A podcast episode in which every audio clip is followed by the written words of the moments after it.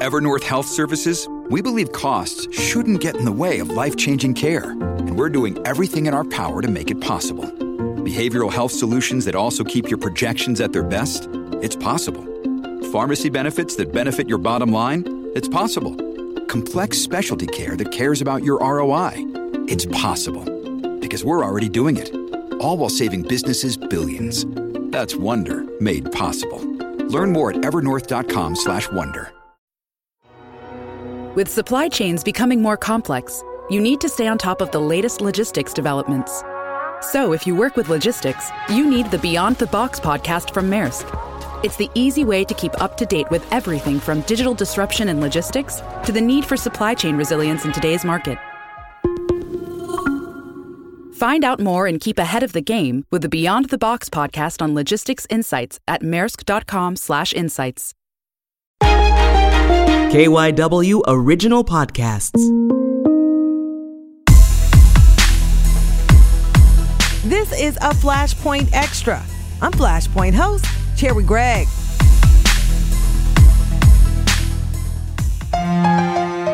Flashpoint is sponsored by the Gift of Life Donor Program. Organ donors save lives. Register today at donorsone.org.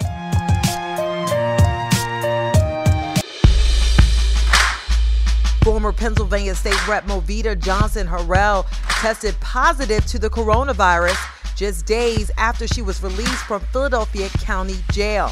Johnson Harrell had been serving part of an 11 and a half to 23 month sentence. She began doing that in January after pleading guilty to mishandling of funds connected to a charity she founded. Now, Harrell was slated to get out in May thanks to good behavior. Then coronavirus hit and the city reported dozens of positive cases among inmates on the inside. Movita was able to get out a month early under the protocols designed to lower prison populations and prevent further spread of COVID 19. As of April 17th, one inmate has died and 113 have tested positive for the virus. But hundreds of others, like Movita, are being released early. Take a listen to this interview heard first on KYW News Radio. Welcome to Flashpoint. Thank you for being on the show. Thank you for inviting me on, Cherri. You recently tested positive for the coronavirus. I did. I came home and I quarantined. Um, and I was sick. I was exhausted, and I just chalked it up to exhaustion. And then the symptoms became more prevalent, and my doctor recommended that I get tested, and I did test positive for COVID 19. And so, how are you feeling right now? I'm starting to feel better. It's starting to break up. I'm still having the shortness of breath. I've had all of the t- symptoms except for the high temperature. Um, I'm starting to feel a little better, but I'm, I can't let that fool me because every time I feel a little better, I think I can go back to my routine, and I can't. I have to stop and slow down. Yeah. And so, just be clear, you were released um, from the Philadelphia prisons when? I was released on April 7th. Yeah. And are you pretty positive that you caught COVID 19 in the prison? I'm absolutely positive I did. Um, one thing that I've always done is journal, Cherri, Cherri, and what I did was I began to document when I had symptoms. Now, because I was an essential worker, I worked in the kitchen preparing the inmates' food. Um, I was tested at a certain point. So I had already begun to document that I was having symptoms. I had my first symptom on April the 1st. Wow. And you, but you knew that you were going to be leaving at some point. Yeah, so I knew that my husband and my attorneys and some other friends that I have were already working on my petition for early release. Um, I didn't know exactly when that was supposed to happen. It was actually supposed to happen the week before I had my first symptom. And it didn't happen. My petition actually sat on someone's desk. Um, and then the following week is when I was uh, released. Yeah, and um, did you go through any protocols on your way out? No, they didn't even check my temperature on my way out. And and how did that strike you? I thought it to be odd um, because I was being released. Another woman from G Unit, which is the unit that I, I resided on, was being released, and two additional women from H Unit. And H Unit went on lockdown before anybody else um, because they began to have women showing symptoms, and none of us were checked on our way out. None of our temperatures were taken. Yeah. And so, what symptoms did you initially begin to see uh, or feel um, when you thought, uh, this isn't right? The cough. Mm-hmm. Yeah, I, I, initially got the cough and it was keeping me up at night. Um, and once they began to test me, I didn't think anything of it, right? So I'm thinking, okay, I got a cold, I got a cough.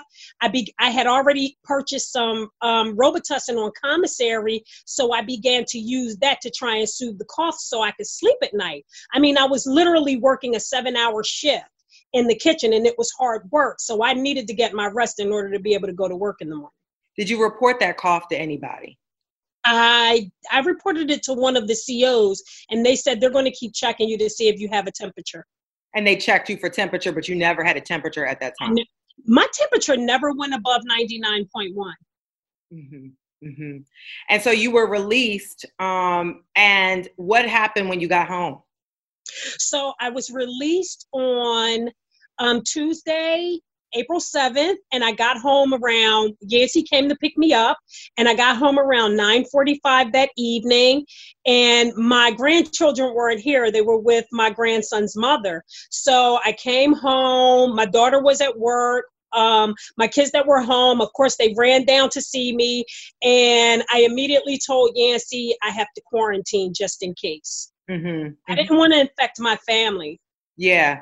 Yeah, and so so then you just kind of hung out at home for the past. And I just hung out. I, I came up in the bedroom and I went to sleep and I kind of slept for three days. Cherri, mm-hmm. to tell you the truth, I mean, I had, and one of the initial symptoms that I also had was the body aches Mm-hmm. right? And what i did and and being cold at night but what i did i chalked the body aches up to that cot that they give you to sleep on because every woman in jail complains about that cot. They complain about hip pains. So i was waking up every day with body aches but i just thought it was the bed. But then when i got home and i laid in my own bed and i woke up the next morning and i could barely move i knew something was wrong and so you got decided to get tested this past Wednesday. Yeah, so what happened was I called my doctor and I told her I had been exposed. You know, um, of course, you know, that I knew women were getting sick all around me. Uh, the young woman that passed away um, from RCF was actually two cells away from me. So I had a conversation with my doctor. She put me on an antibiotic. She gave me something to suppress the cough. She was so ecstatic that I didn't have a fever. Um, but she said, How about we get you tested just so we can make sure that this is what it is. Yeah. And so when you got the results back, your reaction? Yeah, I knew I had it. I wasn't surprised. In fact, the, the nurse that called me with my results was she was like, Oh, most people are really surprised that they have it. I said, I think I pretty much knew I had it from the beginning, but really, Cherri, I couldn't afford to be sick in jail. I'm telling you, I literally prayed every day, God, please don't let me be sick in here. And one of the things that I think that saved me, that kind of kept me healthy while I was there, was that I pray five times a day. I'm Muslim, right? Mm-hmm. So we do something that's called wudu. So you literally have to clean out your nostrils mm. five times a day. And I did that five times a day. Wow. Wow. And so then, so why did you decide to? I mean, we're talking, I'm a member of the media. Why did you decide to sit, to share your story and the, the fact that you do have COVID 19? Because you could have kept this to yourself. Yeah. So here's the thing there are more women than just me right, who have COVID 19, who are still in RCF, and that are currently, I, women have been calling me every day that are being discharged from RCF. There was a group of young women on G Unit that I actually treated like my daughters, right? I worked in the kitchen, so I was able to bring extra food into the unit, and I would feed people literally the same thing that I do out on the street is what I did in jail, right? I was elected to be the block rep of the unit on March 27th. The women elected me. I didn't want to do it, but they elected me. So I represented them to the to the um, administration. But I feel it's my it's my social responsibility to let people know what's happening, right? So I was sick inside. And my saving grace was that I didn't have a temperature. And I'm glad that I didn't have a temperature because what would have happened to me was I would have been sent to quarantine. You know, it we went into full lockdown mm. on April 3rd, but quarantine is even worse than full lockdown. Quarantine is like being in the hole, right? You're locked up 24 hours a day. Now, even when we went into full lockdown, we were locked down for 23 and a half hours a day. But being the block rep, it was my responsibility to make sure that women got their time, that they were able to get their showers and their phone calls. But in many instances, no one has anyone to speak out for them, right? And it's my responsibility to speak out. And because number one, that temperature test isn't enough. I had it and I didn't have a temperature, right? So we need to be proactive about what we're doing in releasing these people from state road from from jails and prisons and i think you know they've begun to speed up the process but we still have people on the inside that are susceptible that yeah. are in closed quarters closed conditions even though the numbers are coming down of inmates in the prison there's still nowhere for them to go yeah. And I have to say, like, as of last Wednesday or Thursday, about 500 inmates have been released. You're, you're since, you know, this crisis, since, uh, I think the 7th through, because you were released on the 7th, right? Yep. Yeah. So from the 7th through last Wednesday, uh, about 500 inmates have been released uh, from Philadelphia prisons. Um, as far as you know, people were not tested um, and were not getting tested, do you think some of those people had COVID 19? Oh, yeah. So at least four of the women who I treated like my daughters on G Unit have been released in the last three days. I spoke, they called me. They called me as soon as they were discharged. None of them were tested upon leaving the prison. Mm-hmm. Yeah. Are they nervous that they have COVID 19? Yeah. One of them even thinks that she had it while she was in there, but because she didn't display symptoms, because they didn't test you unless you were shown showing symptoms. Yeah. So women went through it while in there and did what they needed to do to survive it and came out on the other side. But we know in Yvonne Harris's case, she didn't come out on the other side. Yeah. And so that number that we're hearing, uh, 113, is the total number of inmates that have tested positive. Uh, the number that are currently dealing with uh, COVID 19 is in the 60 or so range. Uh, what is your, when you hear those numbers, what do you, what goes through your mind? I don't know if those numbers are accurate, you know, um, because even when the first mention came out, um, which was around March 10th, we started hearing about the first numbers on State Road. And we were told um, that Mod 3, which is a male facility, actually had 30 cases alone. And that was in March. Mm-hmm. Mm-hmm. So you think that the 113 people having tested positive, you think that number is low? I think that number may be low, but not only that, Cherri, if they're only taking temperature, how accurate are those numbers? How accurate is that test, right? Because by testing me, I've, I've been taking my temperature every day that I've been out and it's never gone above 99.1. It literally took for them to give me that awful nasal um, test that literally goes up to your brain um, for them to get an accurate test on you. Yeah, yeah. And so, just to be clear, how were you treated while you were incarcerated? I, I was treated okay. I had people, I had some people who were very kind. They knew that the work that I did in the community, how I've advocated for for the community, how I fought against gun violence, and they were very kind. And there were some people who were not so kind to me. They heard what they heard in the media and they made assumptions based mm-hmm. upon what they heard and read in the media. Mm-hmm. But what I did was I continued to be who I am, and I was very kind to everyone. And I knew that that was not my house, and I had to pick my battles. I wasn't going to fight a battle that I couldn't win. Yeah. So you don't have any issue with the way you were treated while you were in incarcerated in Philadelphia prisons, what you you seem to take issue with how they're treating uh, folk with regard to COVID nineteen. Yeah, I think we can let these we can let more people out quicker. We can let these low level offenders out. Listen, even the stories that I got um, from the women, not just on G unit, but on other units in regards to the offenses that they were in for. We're talking about prostitution charges, drug cases, pre-trial violations of probation.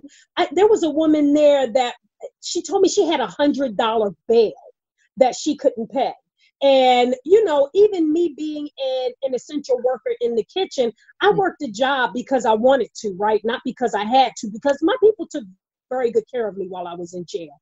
Mm-hmm. But just to know that, you know, you literally make $44 a month, right? So it would take a woman literally three months of working a job in order to pay a $100 bill. You know, there's a lot of women in there that you met that you felt shouldn't be in there and are probably given you know the spread of covid-19 how do you why do you think that the it spread so easily there? Explain what you saw personally. because it's such close contact um because there was no um, encouragement on social distancing because even initially when we began to talk about it, it, it the conversations really began when everything began to shut down outside, right? Which was around the 16th of March. And people became very frustrated because their visits got cut. There were no visits. You know, we went on um, administrative segregation. Um, the facility went into to shutdown mode. Mm-hmm. And we weren't given proper information. And I think that's partly because the guards weren't given proper information, right? They were just as much at risk as we were, even though they were obviously the only ones who could bring it into us, but they were put in risky positions themselves. There was no force of use, there was no um, demand at that time for them to use gloves or demands for them to use masks women were not given masks in the prisons. Um, initially, guards started coming in with their own gloves and masks that they bought in themselves. Mm-hmm. So it's such closed quarters. And even in my unit, in G unit, there is one main sink in the unit, right? So the women order their oodles and noodles and they use this sink for the hot water, but the sink is also used for hand washing. That sink was broken for two weeks. Wow. so there was no so there was no ability for women to, to to clean their hands. To literally wash their hands in the day room. So even once I became the block rep, I was one of the people who was responsible for making sure that the phones were clean in between um, telephone calls, and I made sure to do that with bleach. Um, but the issue was is that there was not there was no sanitizer there were no gloves and women did not get masks on my unit until the day before i left. So april 6th april 6th we got masks my first mask Cherri was a reused mask from a kitchen service worker wow and how did you clean that uh, so there's a disinfectant that you spray and you just let it dry. You even spray it on surfaces and you let it dry. And this was something that they brought in amidst the outbreak. So I literally cleaned the mask mm-hmm. and I let it mm-hmm. dry. And I, I, that was my first mask. And then the next day, um, the kitchen service staff gave me my first new mask. And so all of this is happening. We have more people that are probably be released. Uh, do you have what is your concern for the community? My concern is there are women who are probably being released who probably have the virus or are not being tested. Um, not only that, so I was working with these women while they were there with some of their attorneys and some friends on the outside um, to help them with their motions and with their FER referrals and with their placement upon discharge. A lot of these women are being released, Cherri, with nowhere to go, right? They're being released to the streets. Mm-hmm. And I am currently working with two women right now to make sure that they are safe, that they have housing. Um, and I'm so grateful for the friends that I have out here who are willing to work with me to make sure. Eh, but that's not my job, right? I mean, it is my job, but it's not my job. Yeah. So we know that this virus is out here. First of all, the women who are leaving should be tested to make sure that they are not bringing the virus into these communities. And secondly, when we discharge these women, they should not be discharged to the street, Cherri. Yeah, yeah. And so that's your that's your message to to the city, uh, to whoever's listening. Yeah, to protect us. right? To protect us all, to protect them and to protect us. Yeah. Now you seem like you're doing okay. I'm getting better yeah. day by day. It started breaking up yesterday. Um, I still get very short of breath. My daughter was frying some hot sausage earlier. I couldn't breathe because of the fumes from the hot sausage. So every time I feel like I'm doing better, something happens to remind me to sit down. And because it's really difficult for me, right, to just sit still. I mean, look, I went to jail, I got a full time job, and I became black rep, right? But I literally had to come home and shut it down since April 7th um, because my breathing was affected by it, and I don't want my family to be further affected by it. Yeah. Do you have any concern about any retaliation because you're telling your story at all? Um, no, because I'm not taking a, a shot at anyone. I, I think I think that this virus caught us all off guard, right? I don't think any of us were fully prepared for the ramifications of this virus. And I really think that our administrations have done the best that they have with what they got. Um, but I believe now that we know um, what we're dealing with that we can do better. One thing that we could have done was we could have begun to let women out earlier, sooner, right? Um, but now that we are letting them out, that's a wonderful thing. But I'm I'm literally not taking a shot at anyone. I care about our communities. That's been that's always who I've been, and that's never going to change. Yeah. And so you're keeping in touch with the women that you uh, that you befriended uh, in the in the prison system, I guess. Uh, yeah, uh, so they're calling me as they come out. Mm-hmm. And so a lot of them are getting out right now under these new protocols. Yep. Yeah. So it seems like the system is working in a lot of ways, but we need more protocols as people are released. Yes. We need so a lot of the women I was working with before I left, they actually have FIR referrals, um, forensic referrals, and the program shut down and stop admitting them. They had discharge dates and everything. Mm-hmm. And some of those programs have opened and some of them have never resumed. So now we have women who were supposed to come out and go into drug and alcohol programs, and those programs aren't accepting people. So I've reached out to some of my friends in the recovery community, and we are making accommodations for those women to make sure that they can go into those programs and begin to recover and be safe off of the streets. Yeah. And so you're on house arrest right now? Are you on house arrest? How are you serving out the rest?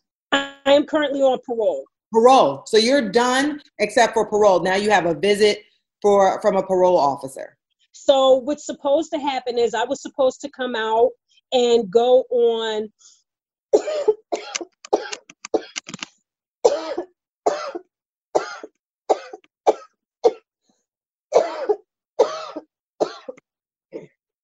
Excuse me. That's that coronavirus. Are you okay? I'm okay.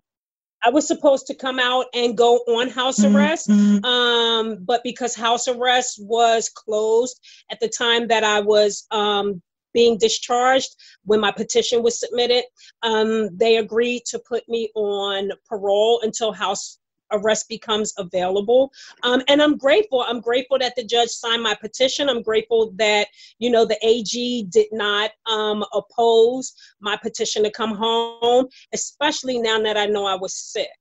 You know, I think it would be so much worse if I were in there now because it's been really difficult dealing with this. I mean, I have not been able to stay up more than an hour and a half at a time.